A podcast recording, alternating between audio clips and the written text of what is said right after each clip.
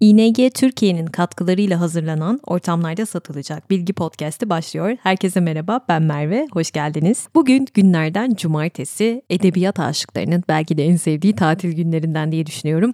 Bol okumalı bir gün diliyorum sizlere. Bugün ne konuşacağız? Gregor Samsa bir sabah huzursuz düşlerinden uyandığında kendini yatağında dev bir böceğe dönüşmüş olarak buldu demem yeterli bence. Onun eserleri bir çağın son modası olmanın çok ötesindedir. Doğrudan dünya yazınıdır diyebiliriz.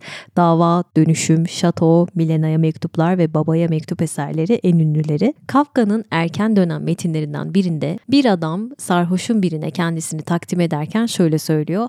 23 yaşındayım ama hala bir adım yok diyor. Kafka'nın var olma kaygılarını anlamadan romanlarını da anlayamayız diye düşünüyorum. O yüzden bugün onun edebi eserlerinden daha çok hayatına şöyle kısa bir bakış atalım istedim. Hadi o zaman başlayalım. Öncelikle tabii ki doğumuyla ve aile yaşantısıyla başlamak istiyorum. Nabokov, Gregor Samsa böcek kılığına girmiş bir insandır. Ailesi ise insan kılığına girmiş bir böcektir der. Bence çok çarpıcı bir tanım diye düşünüyorum. 3 Temmuz 1883 yılında Prag'da doğuyor Kafka. O zamanlar Prag Avusturya Macaristan İmparatorluğu'nun bir parçası. Bugün ise Çek Cumhuriyeti'nin başkenti. Henüz gidemedim. Çok merak ettiğim yerlerden birisi. E, Prag'da Almanca konuşan Yahudi orta sınıf bir ailenin oğlu. Aslında e, onun ailesiyle özellikle de babasıyla olan ilişkisine ayrı bir podcast gerekir diye düşünüyorum. Çünkü Kafka deyince direkt babası yani onu pas geçemeyiz. Üzerinde emeği büyük yani çektiği ruhsal ızdıraplar açısından söylüyorum. E, Kafka'nın babasıyla başlamak istiyorum hatta. 14 yaşındayken babası e, gurbete gönderiliyor ailesi tarafından çalışması için.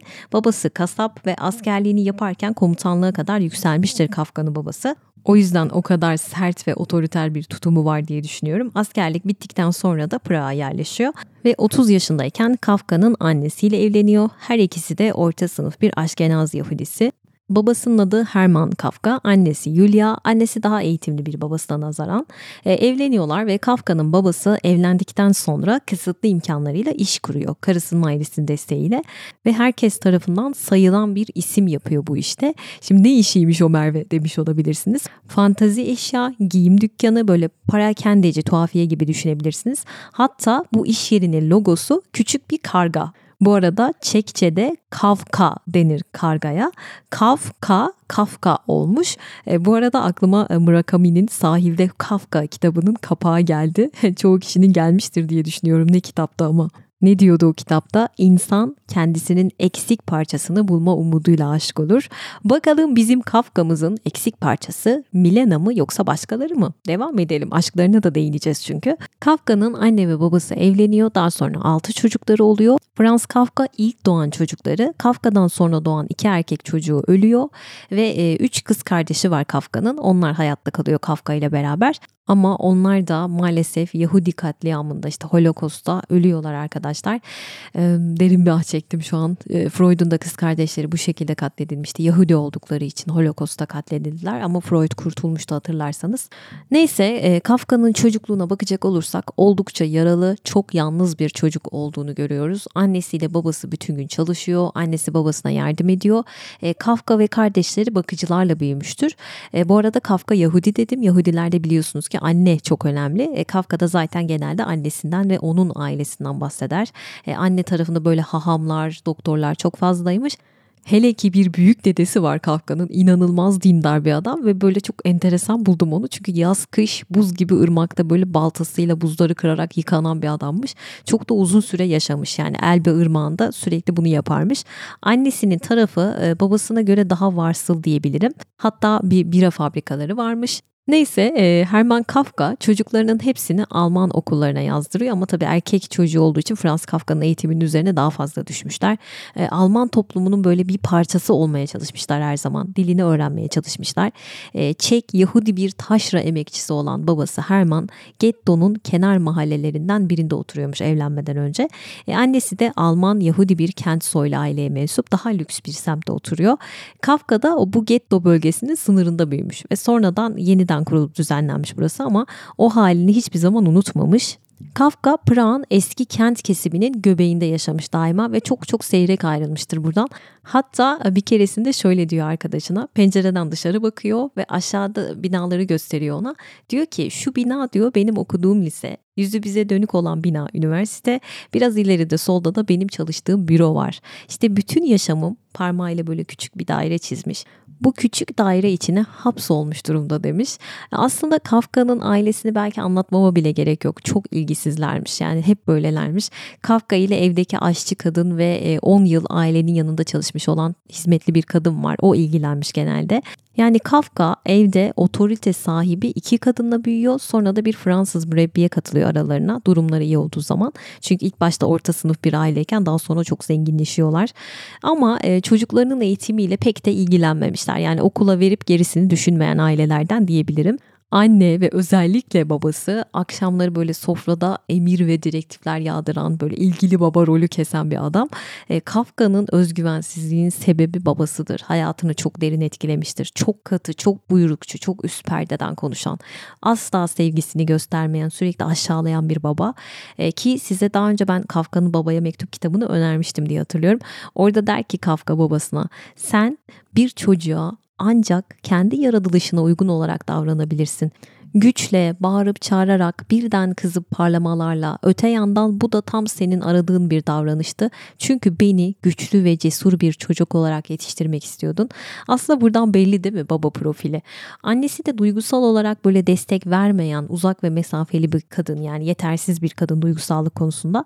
Kafka 1885-93 e, yılları arasında Alman erkek ilkokuluna gönderiliyor ve 93'te ilkokulu bitirince yine dili Almanca olan bir devlet lisesine gönderiliyor ama bu okul Avusturya monarşisinin memurlarını yetiştiren bir okul. Okulun eğitimi çok katı. Öğretmenler çok kuralcı ki bunu Stefan Zweig bölümünde anlatmıştım diye hatırlıyorum. Bayağı old but gold'lar hatırlar. Ee, işte Kafka da aslında Zweig gibi çok çekiyor bu eğitim sisteminden. Çünkü çok ezberci. Şimdi merak etmişsinizdir yani bu kadar zulüm olan eğitim ne ola ki acaba diye. Geçenlerde İlber Ortaylı'nın bir konuşmasına denk gelmiştim. O da bizim böyle eğitim sistemimizi eleştirirken diyordu ki antik dilleri bilmiyoruz. Hani bunları öğrenmeliymişiz. Gerçekten çok ütopik geldi şu an. E, o dönem Latince ve Yunanca için çocukları çok zorluyorlar. Antik dünyanın ruhunu kavramaları için. Ama çoğu öğrenemiyor. Çünkü gereksiz ve angarya geliyor. Diyorlar ki bu artık ölü bir dil kullanılmıyor. Bize neden bunu ezberletmeye çalışıyorsunuz? Gerçekten büyük bir ezberci sistem var o dönem. Örnek ver Merve. Mesela 5. sınıf öğrencilerinden şunu istiyorlar. Diyorlar ki en ünlü Alman yazarların 470 dizisini ezberleyin gelin. Sınavda da bunları soruyorlar. Düşünsenize yani ezberin dik alası. Yani Kafka'nın böyle hayatında yaşadığı zorluklar yetmiyormuş gibi bir de bu ezberci eğitim sistemiyle uğraşıyor. Aynı bizim gibi. Bildiğiniz gibi bu bölümü ING Türkiye'nin katkılarıyla hazırlıyoruz. Kafka'nın sıra dışı hayatı ve yaşadığı zorluklardan sonra hayatımıza kolaylık getiren, ihtiyaçlarımızı karşılamaya yönelik ING'nin yeni ödeme sisteminden bahsetmek istiyorum.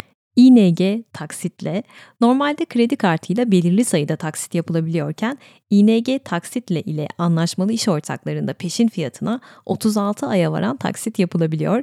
Seçtiğiniz ürüne göre yapılabilecek taksit sayısı değişse de 36 aya varan taksit seçeneği çok iddialı gerçekten. Hem de kredi kartı sahibi olmak veya yeterli limitin olması gibi dertler de yok. Harcamalarınız gitgide büyüyorken yüklü miktarda bir alışveriş yapacaksanız ve kart limitiniz yetersiz diyelim, ING'li olun ya da olmayın 10 binden fazla anlaşmalı mağazadan ING taksitle ile 36 aya varan taksitlerle alışveriş yapabilirsiniz. Siz de alışverişlerinizi ING taksitle ile peşin fiyatına 36 aya varan taksitlerle ödeyin. Masrafları düşünmeyin. E sonuçta ING kalıpların dışında hayatın içinde senin yanında. Anlaşmalı mağazaları görmek ve ING taksitleden yararlanabilmeniz için podcast açıklamalarına link bırakıyorum.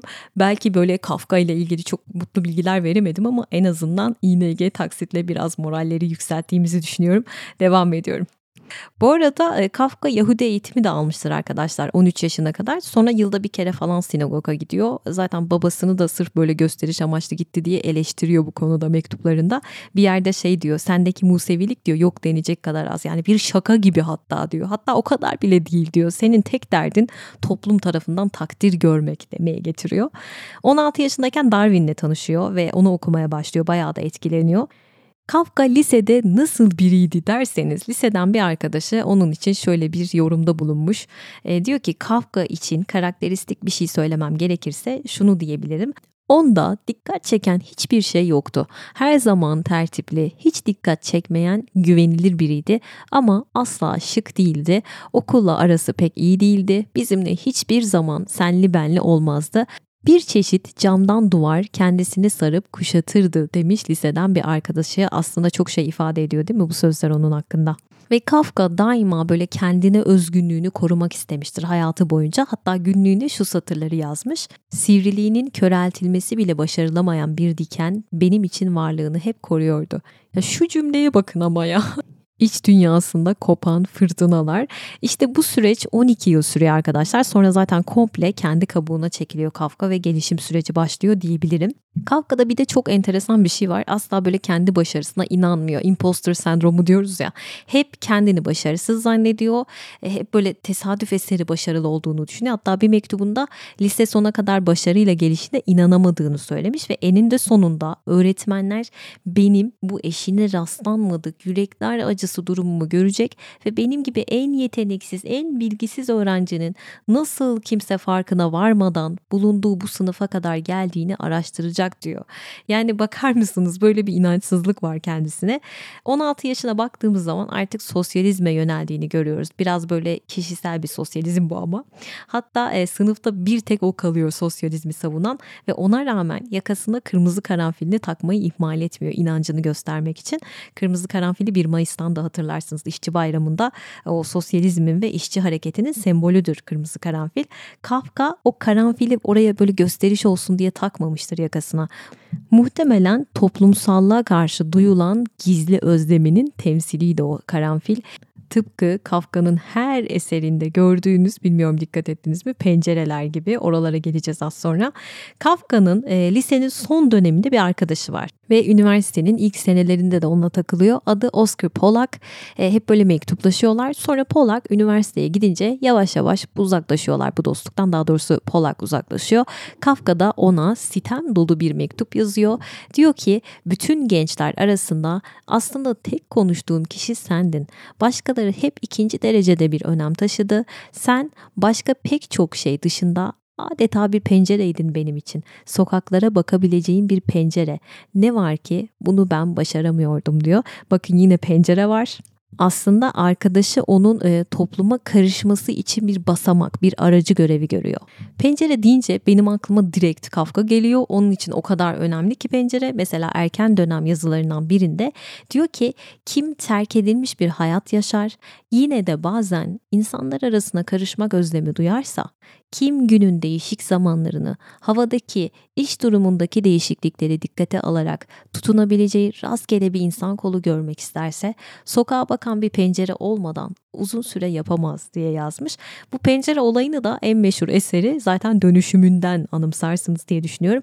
Böceğe dönüştüğünde o camdan bakışı, dış dünya ile olan ilişkisi o pencereyle kurmuştu çünkü. Sonra içine içine döndükçe dış dünya ne olmuştu? Sislenmişti ve Gregor hayattan elini eteğini çekip bir pencerenin önünde böyle değişimini, dönüşümünü gerçekleştirdi. Ve Kafka'nın yazışmalarında, günlüklerinde böyle bir yığın pencere göndermesi vardır. O yüzden okurken bence pencereli yerlerin böyle altını altını çizin ve dikkat edin derim. Hatta bu konuda bir rüyası var. Çok etkileyici bir rüya. 19 Nisan 1916'da e, bir kabusunu yazıyor günlüğüne. Rüyasında böyle evin önünden bir alay geçiyor ve babası bu alayı görebilmek için pencereye fırlıyor. Ama bu pencerenin sokağa doğru böyle keskin bir eğilimi var. E, Kafka da babası böyle aşağı düşmesin diye onu kavramaya çalışıyor arkasından. Çünkü babası böyle baya baya aşağı sarkıyor pencereden aşağı bakmak için.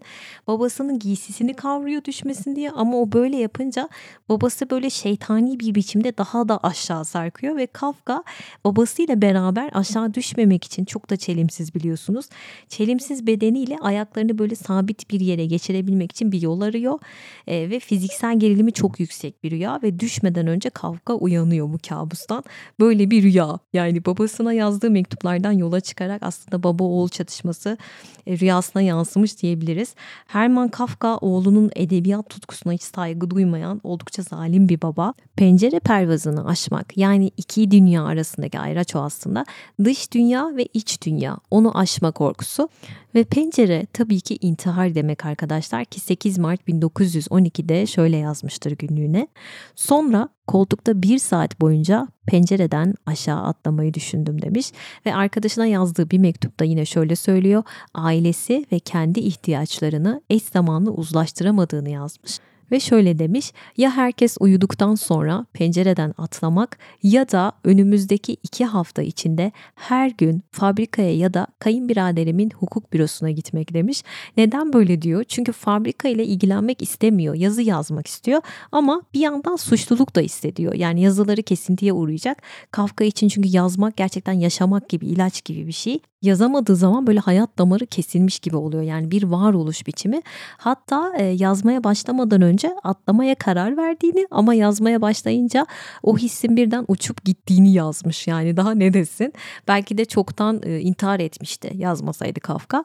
Pencere e, Kafka için aslında böyle dışarıdaki toplumu seyreden aynı anda hem o topluluğa katılmak hem de kendi özbenlik duygusunu korumak için mücadele eden böyle soyutlanmış bir bireyle ilgili o pencere imgesi aslında Kafka'nın temel halidir diyebiliriz. Kişi pencerenin sınır bölgesinde böyle başarısızlıkla özdeşleşmeye eğilimli yılmış bir seyirci olarak da kalabilir. E, toplumdan koparak iç dünyasına da çekilebilir. Gregor Samsa gibi. Hani Gregor Samsa kendi kimliğini korumak için savaşmak zorundaydı o kitapta hatırlarsanız. Ve onun odası üç yanı aile üyeleriyle çevrili herkese açık bir kabin gibiydi. Bu arada açlık sanatçısını okuyanlar da hatırlayacaktır. Yine bir kabinin içerisindeydi ya baş kahraman. Ve e, Gregor Samsa da o odasının kapısı e, herkesin içeri girmesini sağlıyordu değil mi? Tek kişisel alanı o pencereydi Gregor Samsa'nın ve oradan baktığı zaman o hissettiği özgürlük hissini anımsarsınız. Ama o dönüşümden sonra pencereden baktığında yalnızca sis görünüyordu çünkü içine dönmüştü. E bu kötü bir şey mi derseniz Kafka'ya göre bu dönüşüm aslında kötü anlamda değil. Hep böyle bir kötülük yüklüyoruz oradaki o metamorfozu aslında değil. Çünkü bir mektubunda diyor ki Kafka eğer biri kapıyı ve pencereyi dünyaya karşı sürgülerse o kişi zamanla bir suret yaratır ve güzel bir hayatın gerçekliğine ilk adımını atar demiş 1 Mart 1913'te yazdığı günlüğüne. Neyse dönelim okul hayatına. 1901'de Temmuz'da Kafka lisede olgunluk sınavını veriyor ve ileride felsefe okumak istediğini düşünerek gidip bunu babasına iletiyor. Baba diyor ben felsefeyi meslek olarak düşünüyorum. Babası tabii ki kıyametleri koparıyor. Sonra Kafka kimya bölümünde okumaya başlıyor ama hiç memnun değil. Burada kısa bir süre okuduktan sonra babasının isteği doğrultusunda hukuk okumaya başlıyor. Yine pek memnun olmasa da devam ediyor ve üniversitedeyken iyi bir şey oluyor. Kitap okuma kulüplerine katılıyor. Orada hayatını değiştiren kişiyle tanışıyor Kafka. Max Brod yani Kafka'nın e, ölene dek yanında olan arkadaşı diyebilirim. O da bir Yahudi. Ama Max Brod e, kimine göre bir hain, kimine göre sadık bir dosttur. Kafka'nın kankisi. Olay şöyle. E, Kafka öldükten sonra bütün mektuplarımı, her şeyimi, yazılarımı yak diye vasiyet etmiştir Max'a. Max da bunları çarşaf çarşaf yayınlamıştır. E, ama ben bu konuyu bir açmak istiyorum yeri gelmişken. Kafka zaten bunların yayınlanacağını, Max'ın bunları yakmayacağını gayet biliyordu. Her şeyin farkındaydı. Neden öyle diyorsun Merve? Çünkü demiş ki e, bir yazısında bakarım sonunda düpedüz bu kendim için yapmış olduğum karalamalar ya da işte eğlence olsun diye yapmış olduğum bu çiziktirmeler yayınlanıp çıkmış. İnsan olarak güçsüzlüklerimin özel kanıtları basılır hatta satılır da. Çünkü başta Max Brod olmak üzere dostlarım yazdıklarımı sanatsal ürünlere dönüştürmeyi kafaya koymuşlar bir kere. Ben de yalnızlığımın söz konusu belgelerini yok edecek gücü gösterememişimdir. Gerçekten o kadar rezil, o kadar yüzsüz biriyimdir ki yazılarımın yayınlanmasına ben kendim de katkıda bulunuyorum demiş Franz Kafka. E daha ne desin artık bence Max Brod'u suçlamayı bıraksınlar. Çünkü biliyordu dediğim gibi. Neyse dönelim hukuk okumasına Kafka'nın. E aslında dediğim gibi hukuku hiç istemeyerek okumuştur ama bitirmeyi de başarmıştır ve bu arada Max Brod'la arkadaşlığı da iyice sıkı fıkı olmuştur. Nasıl tanıştıklarını söylemeyi unutuyordum az kalsın. O edebiyat kulübü dedim ya orada Max Brod Nietzsche çiçeğim hakkında ağır söylemlerde bulunuyor. Nietzsche'ye sahtekar falan diyor. E, Kafka da haliyle Nietzsche'yi çok sevdiği için savunuyor. Çünkü böyle buyurdu Zerdüş'ten inanılmaz etkilenmiştir Kafka. Hatta e, Kafka bir mektubunda der ki sanırım insanın yalnızca onu ısıran ve sokan kitaplar okuması yerinde olur. Okuduğumuz kitaplar bir yumruk gibi tepemize inip bizi uyandırmadıktan sonra neye yarar demiştir. Bir kitap içimizdeki dolmuş denizin buzlarını kırıp parçalayacak bir balta olmalıdır. Bence çok anlamlı bu söyledikleri. Yani Nietzsche'nin aslında bize yaptığı şey tam olarak bu bence.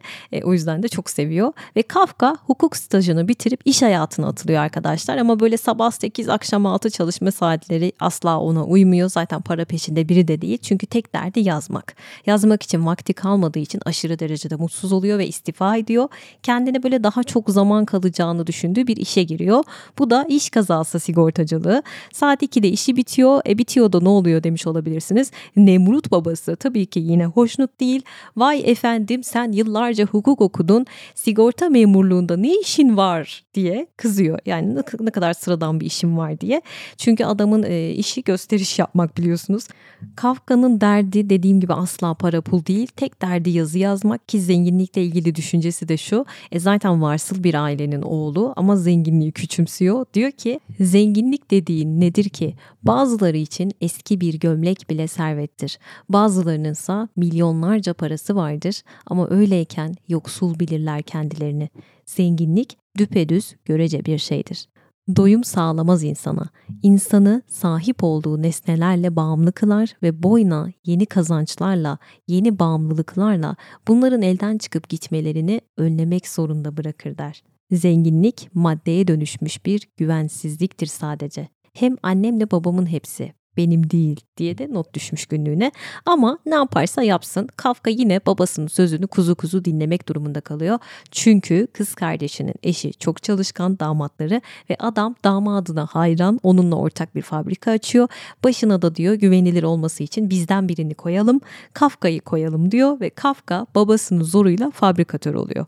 Ama ne oluyor? Aradan biraz zaman geçince Kafka yine yazı masasına, yine kitaplarına yazıp çizmeye geri dönüyor ve haliyle babasıyla papaz oluyor.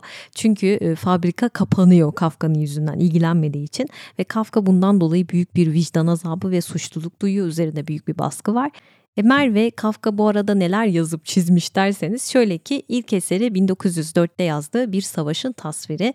Bunu üniversite yıllarında yazmayı deniyor. Sonraki de Taşra'da Düğün Hazırlıkları adlı bir yazısı var 1907'de. Sonra 1908'de sigorta memuru oluyor dedim. İşte o arada bir dergide Gözlem adlı bir düz yazısı yayınlanıyor Kafka'nın. E, 1909'da da artık bu günümüze kalan günlükleri var ya onları tutmaya başlıyor. 1910'da Paris'e gidiyor arkadaşı Max ve Otto ile ki Kafka'nın Kafka'nın kısacık bir hayatı var biliyorsunuz. Yalnızca 40 sene yaşamıştır ve bu 40 senenin %95'ini Prag'da geçirmiştir. 1911'de yine Max'la beraber İsviçre'ye, İtalya'ya, Paris'e ve arkasından da Zürich Senatoryumuna gidiyor. Artık hastalıkları başlıyor ve o arada zaten babası fabrikayı kuruyor dedim. Sonra 1912'de Kafka hazımsızlık, zayıflama ve sinirsel şikayetlerle bir kuruma yerleşiyor. İşte bu kurumda ona özel bir kür uygulanıyor arkadaşlar. Biliyorsunuz Kafka çiğ beslenir, etsiz beslenir ve açık havada jimnastik yapar. Bunların hepsini burada adet edilmiştir, hayat tarzı haline getirmiştir. Hani bir podcast'ta anlatmıştım ya Kafka'nın ritüelleri gibi bir şey. Camın önünde çırılçıplak jimnastik yapıyor demiştim. Bayağı gülmüştünüz. Aslında onun sebebi bu. Bu bir kür. Jungborn adlı bir kür. Onu uygulamaya çalışıyor sürekli. 1912'de çok önemli bir şey oluyor. Kafka bu Gözlem adlı bir kitabı var dedim ya. Onun metinlerini derlemek için bir yayın eviyle anlaşacak. E, ve onlarla görüşmek üzere arkadaşı Max Brod'un evine gidiyor. Hatta bir saat gecikmeli gitmiştir. İşte orada masada genç bir kadın görüyor. Yemekteler ve onu hizmetli zannediyor en başta evin hizmetlisi zannediyor. İşte bu kadın iki kere nişanlandığı kız Felice Broad arkadaşlar. Arkadaşı Max Broad'un uzaktan akrabası. E, sonra Kafka Felice'den çok hoşlanıyor. Kız aslında Broad'un yazılarını daktilo ediyormuş. Bir diktafon şirketinde çalışıyormuş. İşte Kafka bunları öğrenince bayağı bir yükseliyor böyle. O da Yahudi işte İbranice ile uğraşıyor falan. Kafka da aynı şekilde İbranice'ye merak salmıştır. Tiyatro gruplarında yer alıyor falan. Öyle bir dönemi var. Sonra işte Kafka diyor ki Prag'daki Çeklerin yani Yahudilerin Filistin'e gittiğini söylüyor Felis'e. Felis de diyor ki gelecek sene beraber gidelim. E, hemen oracıkta ilk tanışmada böyle bir karar veriyorlar. E, Kafka tabii çok etkileniyor bu kızdan. Çünkü çok macera perest buluyor Felis'i. Sonradan 5 yıl boyunca mektuplaşıyorlar. Hatta e, Kafka ilk mektubunu yazdığı gece o heyecanla Yargı adlı öyküsünü bitirmiştir arkadaşlar ve Felis'e ithaf etmiştir. Ve o mektuplaşmaların Kafka'nın verdiği o iyi hislerle Ateşçi ve Amerika romanlarına da yoğunlaşmıştır. Bu arada e, Kafka'nın Felis'ten önce de görüştükleri olmuş. Hani şey zannetmeyin Kafka'yı böyle münzevi kimseyle görüşmüyor, kadınlarla işi yok falan öyle biri değil. E, günübirlik ilişkiler yaşayan hatta genel evlerden çıkmayan bir adam Kafka. Şimdi bunu bilmeyenler şok olmuştur eminim. Çünkü o bize böyle hep aziz gibi tanıtıldı. Aslında e, bayağı çılgın bir porno koleksiyonu vardır Kafka'nın. E, gizli böyle kişisel çekmecelerinden çıkmıştır. Böyle çizimler garip garip. Yani öyle küçük uyduruk bir işte de çalışmamıştır. Hep öyle gösterilir ya. E, kamu sektörünün en büyük kuruluşlarından birinde kilit bir mevkide çalışmıştır Kafka. E, hatta milyoner babasının paralarını böyle genel ellerde yediği de söylenir. Bilemiyorum Altan. Hatta daha da çarpıcısı e, Birinci Dünya Savaşı'nı Alman ve Avusturyalıların kazanmasını istemiştir. Yahudi Kafka dikkatinizi çekerim. yani Kafka'yı böyle işte acılarını sessizce bir köşede kağıda döken bir müzevi öyle zannediyorlar. Ya azizleştiriyorlar aslında Kafka'yı ama bu imajı yaratan kişi de Max Brod. Yani bizim suçumuz yok. Ama e, şu da bir gerçektir. Hani acı konusuna girecek olursak tabii ki acılar çekmiştir. E, Kafka kendini hiçbir yere ait hissedememiştir yaşadığı süreç boyunca yani o 40 sene. Yahudi olarak Hristiyan dünyasına ait değil. Vasat bir Yahudi olarak bütünüyle Yahudilere ait değil. Almanca konuşan biri olarak Çeklere ait değil. Almanca konuşan bir Yahudi olarak Bohemya Almanlarına ait değil. E bir Bohemyalı olarak Avusturya'ya ait değil. Kafka hiçbir yere ait olmamanın acısını çekti aslında bir yerde. E aslında Gogol'la da benziyor Kafka dikkat ettiyseniz. İkisi de böyle haklarında o kadar çok şey yazılmasına rağmen hala gizemlerini koruyorlar. E ikisi de yazdıklarını yok etmeye çalışıyor. İkisi de trajik bir yaşama sahip. İkisi de 50 yaşına varmadan ölüyor. E Gogol tıpkı Kafka'nın o Açlık Sanatçısı kitabının baş kahramanı gibidir. Ölümünden birkaç gün önce yemek yemeyi bırakarak ölmüştür Gogol. Hatta e, Gogol'un paltosunu okuyanlar Kafka'nın dönüşümünü de şöyle bir anımsasın. Hatta Kafka Milena'ya mektuplarda şöyle bir şey söylüyor. Palton bile ağır gelirken nasıl taşırım koskoca dünyayı sırtımda demiştir. Çok benzer aslında kahramanları. Yani Gogol'un paltosunu okumadıysanız mutlaka okuyun derim. Akaki Akakiyevich yani şüphesiz edebiyat dünyasının en en unutulmaz karakterlerinden biri bence. Bu arada Kafka demişken tabii ki de Kafka eskiden de bahsetmem gerekiyor çünkü çok önemli. E, Kafka esk özellikle dava ve dönüşüm eserlerinde göze çarpan bir stil. E, bu Kafka'nın tasvirlerindeki gibi tehdit edici ve korkutucu anlamına geliyor. Bilinen ve algılanan gerçeklikten kopma durumu arkadaşlar. Yani öznenin bir anda böyle kendini gereksiz, sıkıcı, kasvetli hatta sinir bozucu bir ortamda bulması, absürt durumlar içerisinde bulması ve modern bürokrasiye, toplumsal yapıya bir eleştiri niteliği taşıyan e, Kafka'ya has bir yazma stili diyebiliriz Kafka eski için. Ve Kafka eski insanın tüm kontrol becerilerini yitirdiği, tüm planlarının, tüm davranışlarının bozulup yozlaşmaya başladığı gerçek üstü bir dünyaya girmesidir. E, Nabokov'a göre Kafka'nın üzerinde en en büyük yazınsal etkiyi de Flaubert bırakmıştır arkadaşlar. Düşünce dünyasından da Nietzsche ve Kierkegaard tabii ki. Ama bugün esas derdim dediğim gibi onun edebiyat kimliği değil hayatını anlatacağım. O yüzden buraları biraz pas geçiyorum. E, çünkü hayatını bildikten sonra zaten kitaplarını okumak böyle daha eğlenceli olacaktır diye düşünüyorum. Dönelim Felis'le olan ilişkisine. E, Kafka Felis'le mektuplaşma sıklığı arttıkça aslında şunu fark ediyor. E, kafasında yarattığı Felis'le hiç alakası yok. Çünkü kafasında çok güçlü bir imaj çizmiş onun için ama yazıştığı kişinin onunla alakası olmadığını fark ediyor. Çünkü Felis her mektupta e, sürekli yok başım ağrıyor, gözüm ağrıyor, sürekli ağlıyorum, nedensiz ağlama nöbetlerini tutuluyorum, e, korkuyorum falan demeye başlıyor ve Kafka'nın kafasında kurduğu Felis imajı bir anda hop yıkılıyor ve korumasız bir kız çocuğu gibi görmeye başlıyor Felis'i. Ve artık e, Felis evlilikten bahsetmeye başlıyor bir süre sonra ve Kafka asla evlenmeyi düşünmeyen bir insan.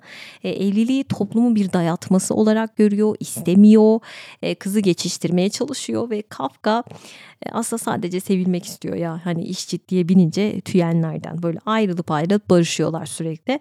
E sonra Felis arkadaşı Grete'yi gönderiyor aralarını yapsınlar diye. Grete Praga geliyor ve Kafka bu sefer Grete'den hoşlanıyor arkadaşlar. Ona mektuplar yazıyor.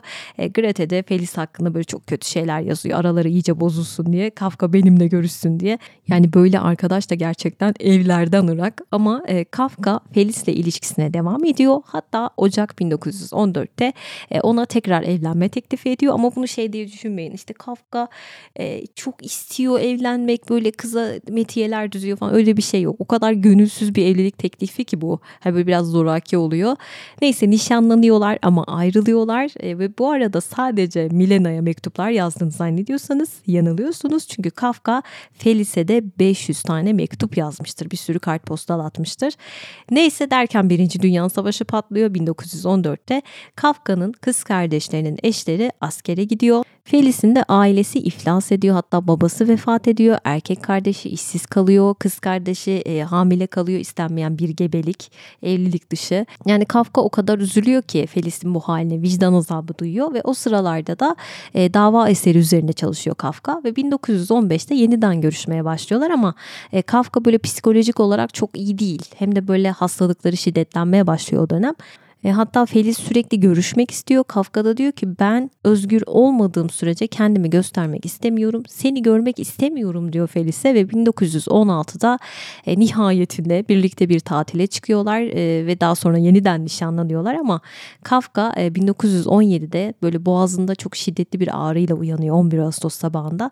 E, ağzından kan geliyor ve nihayet 4 Eylül'de Kafka'ya tüberküloz teşhisi konuluyor arkadaşlar. E, Kafka kız kardeşi Otla'nın ki en sevdiği kardeşi o çiftliğine gidiyor ve orada işte bana temiz hava, sessizlik iyi gelir diyor. Ve sonra ne yapıyor? Felis'ten ayrılıyor ilk kişi hasta bir adamla evlenmesin diye. Güya o kızı düşünüyor. Kafka ve bahaneleri. Yani aslında evlilikten korkuyor dediğim gibi. Hem özgürlüğüne aşık hem de evlenince e, babama benzerim korkusu da var tabii. Hani bir aile babası olmak istemiyor ama çocukları da çok seviyormuş. 1919'da e, Kafka bir pansiyona yerleşiyor ve burada 19 yaşında ciğerlerinden hasta olan Yulia ile tanışıyor ve ondan çok etkileniyor. Hemen evlenmek istiyor onunla. Nişanlanıyor hatta ama gizlice tabii nişanlanıyor. Kafka'nın babası bu gizlice nişanlanmayı duyunca küplere biniyor. E, çünkü e, babasının kulağına Yulia'nın çok hareketli bir cinsel hayatı olduğunun dedikodusu geliyor. E, iki kere de nişan atmış zaten. Felis'ten de hastayım deyip ayrılmış. El aleme ne diyeceğim ben diye babası dövünüyor tabii. E, Kafka'nın babaya mektup kitabında babasının bu konu hakkında böyle e, konuşmuş olduğu ağır sözler de var. Neyse sonra Kafka babasını falan dinlemiyor. Gidiyor evlilik için bir tarih alıyor. Ama tam evlenecekleri gün büyük bir aksilik çıkıyor. Hani önceden bürolarda evleniyorlarmış ya o büronun dolu olduğu bir günmüş o. Kafka da bu bir işaret sanırım deyip düğünü iptal ediyor arkadaşlar. E zaten sonra babaya mektup kitabını yazıyor. E, Kafka'nın babasıyla sorunu ne Merve demiş olabilirsin. Sabahtan beri baba baba diyorum. Kafka'nın tüm hayatını babası etkilemiştir. Yani onun o otoriterliği, o sevgisizliği e, ama hayatının da en mutlu günlerinden biri babasıyla böyle havuz başında bira içtikleri bir gün varmış. O günmüş çok enteresan. Yani ilk defa o kadar sanırım samimi ve yakın oldular. O yüzden o günü unutamıyormuş Kafka. Yani hayatı boyunca böyle babasından hep korkmuş, çekinmiş, ona olan hislerini, ondan beklentilerini, onun ona yaşattığı o psikolojik şiddeti hep böyle dile getirmek istemiş Kafka ama hiçbir zaman yapamamış babasının o yüzüne söyleyemediklerini babaya mektup kitabında yazmış ve bütün incinmişliklerini, onu nasıl kırdığını, küçük düşürdüğünü, ezik hissettirdiğini, e, nasıl bir değersizlik duygusuna kapıldığını onun yüzünden, onun o hep memnuniyetsiz suratını, tavrını, o olumsuz etkilerini hepsini babaya mektup kitabında yazmıştır. O yüzden ben o kitabı çok severim. Ben de yeri ayrıdır ki daha önce söylemiştim. E, mesela orada der ki Kafka babasına bir yerde içimde zarar görebilecek ne kalmıştı ki der. Kurşuna gerek yok Kafka. Sözlerim var ya. Yani bir de şöyle bir şey var orada. Senin omzunda ağlayamadığım için Yazılarımın omzunda ağladım der Kafka babasına. Ya daha ne desin? Çıkartın mendillerinizi, toplaşıp ağlayalım. E, bir de şöyle diyor. Ben ilk çocuk olarak sana karşı yapayalnızdım ve sana direnebilmek için çok zayıftım demiştir babasına Kafka. E, bu mektuplar babasına hiç ulaştı mı Merve derseniz? Ulaşmamıştır. Neyse 1920'ye gidelim. Kafka yine e, doktor önerisiyle bir kür merkezine yerleşiyor ve burada kendine bir mektup arkadaşı edinmeyi düşünürken aklına bir yıl önce Viyana'da tanıştığı ve kendisinden öyküsünü çevirmek için izin isteyen bir mektup aldığı Milena geliyor. E, hemen ona bir mektup yazarak Milena'yı yanına davet ediyor ve Milena hakkında da çok fazla söylenti var arkadaşlar. İki kürtaj, iki intihar girişimi, hırsızlık, dolandırıcılık, lezbiyen bir ilişki, uyuşturucu kullanımı Netflix içeriği gibi oldu ama Milena'nın maddi durumu oldukça iyi. Eğitimli bir aileye sahip ama 17 yaşında annesini kaybıyla e, psikolojisi alt alt üst olmuş bir genç kız ve babasına da çok öfkeli tıpkı Kafka gibi. Ve Milena 22 yaşındayken kendisinden 10 yaş büyük olan Alman ve Yahudi olan Ernst Polak'la evleniyor. E, babası tam bir Çek milliyetçisi ve bu ilişkiye çok şiddetli bir şekilde karşı çıkıyor ama Milena babasını dinlemiyor ve evleniyor. E, derken Milena Viyana'da yaşamaya başlıyor ve tıpkı bir gazeteci gibi burada gördüklerini yazmaya ve belgelemeye başlıyor. Bu yazılar daha sonra bir ücret karşılığında gazetede yayımlanıyor ve sonra Milena Prag'a gidiyor. Kafka ile de orada tanışıyorlar ve eserinin çevirisi için ondan izin istiyor. İşte bu şekilde tanışıyorlar ve daha sonra Kafka'nın aklına düşüyor ve mektuplaşmalar başlıyor. E, Milana aslında e, eşiyle olan sorunlarını anlatıyor Kafka'ya mektuplarında. Kafka da ona hastalığını ve hayatıyla ilgili detayları anlatıyor. Ama onları ortak paydada buluşturan bir şey var. Her ikisi de babadan yana yaralılar ve Milena'yı babası bir sinir kliniğine zorla kapattırmıştır arkadaşlar ve oradan kaçmıştır Milena. E, baya baya sorunları var babasıyla. Benzer benzeri çekiyor. İki hasta, iki yaralı. E, bir de Kafka Milena'nın böyle çekçeyi çok iyi kullanmasına da hayran kalmıştır. Çünkü Kafka da inanılmaz iyidir bu konuda. E, bir de Milena e, Burjuva ketumluğunda yazmamıştır. Böyle gayet samimi, gayet içten yazmıştır. O da Kafka'yı etkilemiştir. Ve Milena Kafka'nın hayatına giren kadınlar arasında e, belki de en en en saygı duyduğu kadındır diyebiliriz. Hatta e, az önce onun için söylediklerimin hiçbirine inanmamıştır Kafka. Ya açıkçası ben de Milena'ya mektuplar kitabını okuduğum zaman e, Milana için böyle hiç kötü şeyler düşünmemiştim. E, Milana çok güzel bir kadın bu arada. Aralarında 10 yaş var ve Kafka'dan çok daha güçlü. Ki zaten ilk buluşma isteği de Milena'dan gelmiştir. Kafka hep çok çekingen e, ya beni beğenmezse falan diye korkuyor. Ve ilk buluşma Kafka işte 1920'de 28 Haziran'da Milena'nın yanına gidiyor. E, Milena'nın isteğiyle oluyor. Ve 37 yaşında Kafka e, ölümüne çok az kalmış. 3 sene kalmış. Doğum günü e, Milena'nın yanında geçiriyor doğum günü ve geri döndüğünde Julia'dan ayrılıyor arkadaşlar. Ama Kafka Milena'nın evli olmasına, eşiyle böyle mazoşist bir şekilde bağlı olmasına dayanamıyor. Bayağı bundan dolayı yaralanıyor. Milena da Kafka'nın böyle harekete geçmemesine, ağır kanlılığına, çekingenliğine böyle ayar oluyor diyebilirim. Ve Kafka işte babasında, e, çocukluğunda, okumak zorunda olduğu okullarda, işinde, hastalığında, kaybetmiş olduğu her ne varsa benliğini Milana'da bulmuştur. Ve aslında şu satırları da cevap niteliğindedir. Oysa sen hiç de sen değilsin. Benim sevdiğim senden çok daha fazla bir şey. Senin aracılığınla bana bağışlanan kendi varlığımdır diyor. E, Milena ise Kafka kadar tutkulu değil. Yani Kafka Milena'yı böyle bir noktada kendine böyle yara bandı yapmak istiyor ama daha daha derin yaralar açılıyor varlığında. Çünkü dediğim gibi Milena evli hatta bir yerde de şöyle demiştir. Senin kocanla sürdürdüğün yaşamda ben doğrusu büyük bir evde fare gibiyim yalnızca. Çok çok yılda bir kez halı üzerinden açıkça geçip gitmesine göz yumulan bir fare. Ve bu aşk uğruna gardırop olmak bile istemiştir Kafka. Bir mektubunda şöyle diyor. Ne diye alabildiğine bir belirsizliği içeren veya korkunç sorumluluk isteyen böyle bir durumun eziyetini çeken biriyim sanki. Örneğin ne diye odandaki o mutlu gardırop değilim ve koltukta ya da masa başında oturur ya da uzanmış yatarken sana dolu dolu bakamıyorum. Neden öyle bir gardırop değilim? Daha ne desin? yani kör kütük aşık Bilena'ya e, hatta doğum gününde yazdığı şu satırlar benim çok hoşuma gitmişti. Sanıyorum doğum günün için uzunca bir dileği senin orada öksürmeden söyleyemezdim. Neyse ki bir dilek gereksiz, yalnızca bir teşekkür bu dünyada olduğun için. Ve daha sonra bu yazışmaları, mektuplaşmaları Kafka kendi isteğiyle sonlandırmıştır. Çünkü artık e, gerçekliğinden emin olamadığı bir hayalle savaşıp durmaktan yorulmuştur Kafka. Hatta der ki mektup yazmak hayaletlerle düşüp kalkmak gibidir der Kafka ve şu satırları da bir veda niteliğindedir. En çok seni seviyorum diyorum ama gerçek sevgi bu değil. Sanırım sen bir bıçaksın ben de durmadan deşiyorum bu bıçakla kendimi dersem gerçek sevgiyi anlatmış olurum belki. Ve 1912'de mektuplaşmaları son buluyor. Kafka'nın dediği gibi aslında ben seni de değil bana senin aracılığınla bana armağan edilen varlığımı seviyorum. E, Kafka'nın aşka bakış açısı belki de bu satırlarda saklıdır. Aradığı tam olarak aşk değil, babasının o hor gördüğü, görmezden geldiği varlığına başkalarının varlığıyla bir anlam kazandırabilmektir belki de. E, Kafka'nın daha sonra tedavileri devam ediyor ve ailesinin baskılarıyla 1923'te en son Berlin'e gidiyor ve oraya yerleştikten bir hafta sonra Dora diye biriyle tanışıyor. Müzik ve dil öğretmeni Dora. E, sonra Kafka Dora'dan etkileniyor ve Berlin'e yerleşme kararı alıyor. Dikkat e, Dora ile beraber yaşamak için yani 40 yıllık ömründe bu bir ilktir Kafka'nın. E, ekonomik olarak çok zorlanıyorlar Dora ile beraber çünkü Kafka'nın ilaçlarına güç yetmiyor ve 1924'te Kafka'nın durumu iyice fenalaşıyor arkadaşlar. Senatoryuma yatırılıyor.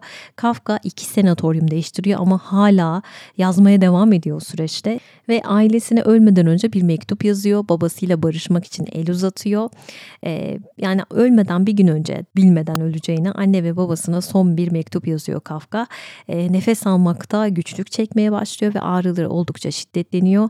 Ee, doktorundan öldürücü dozda bir morfin vermesini istiyor kendisine. Doktor bunu uyguladı mı bilmiyoruz ama verem zaten tüm gırtlağını sarıyor Kafka'nın ve son olarak Dora'nın ellerinden bir buket çiçek koklayıp bu hayata veda ediyor.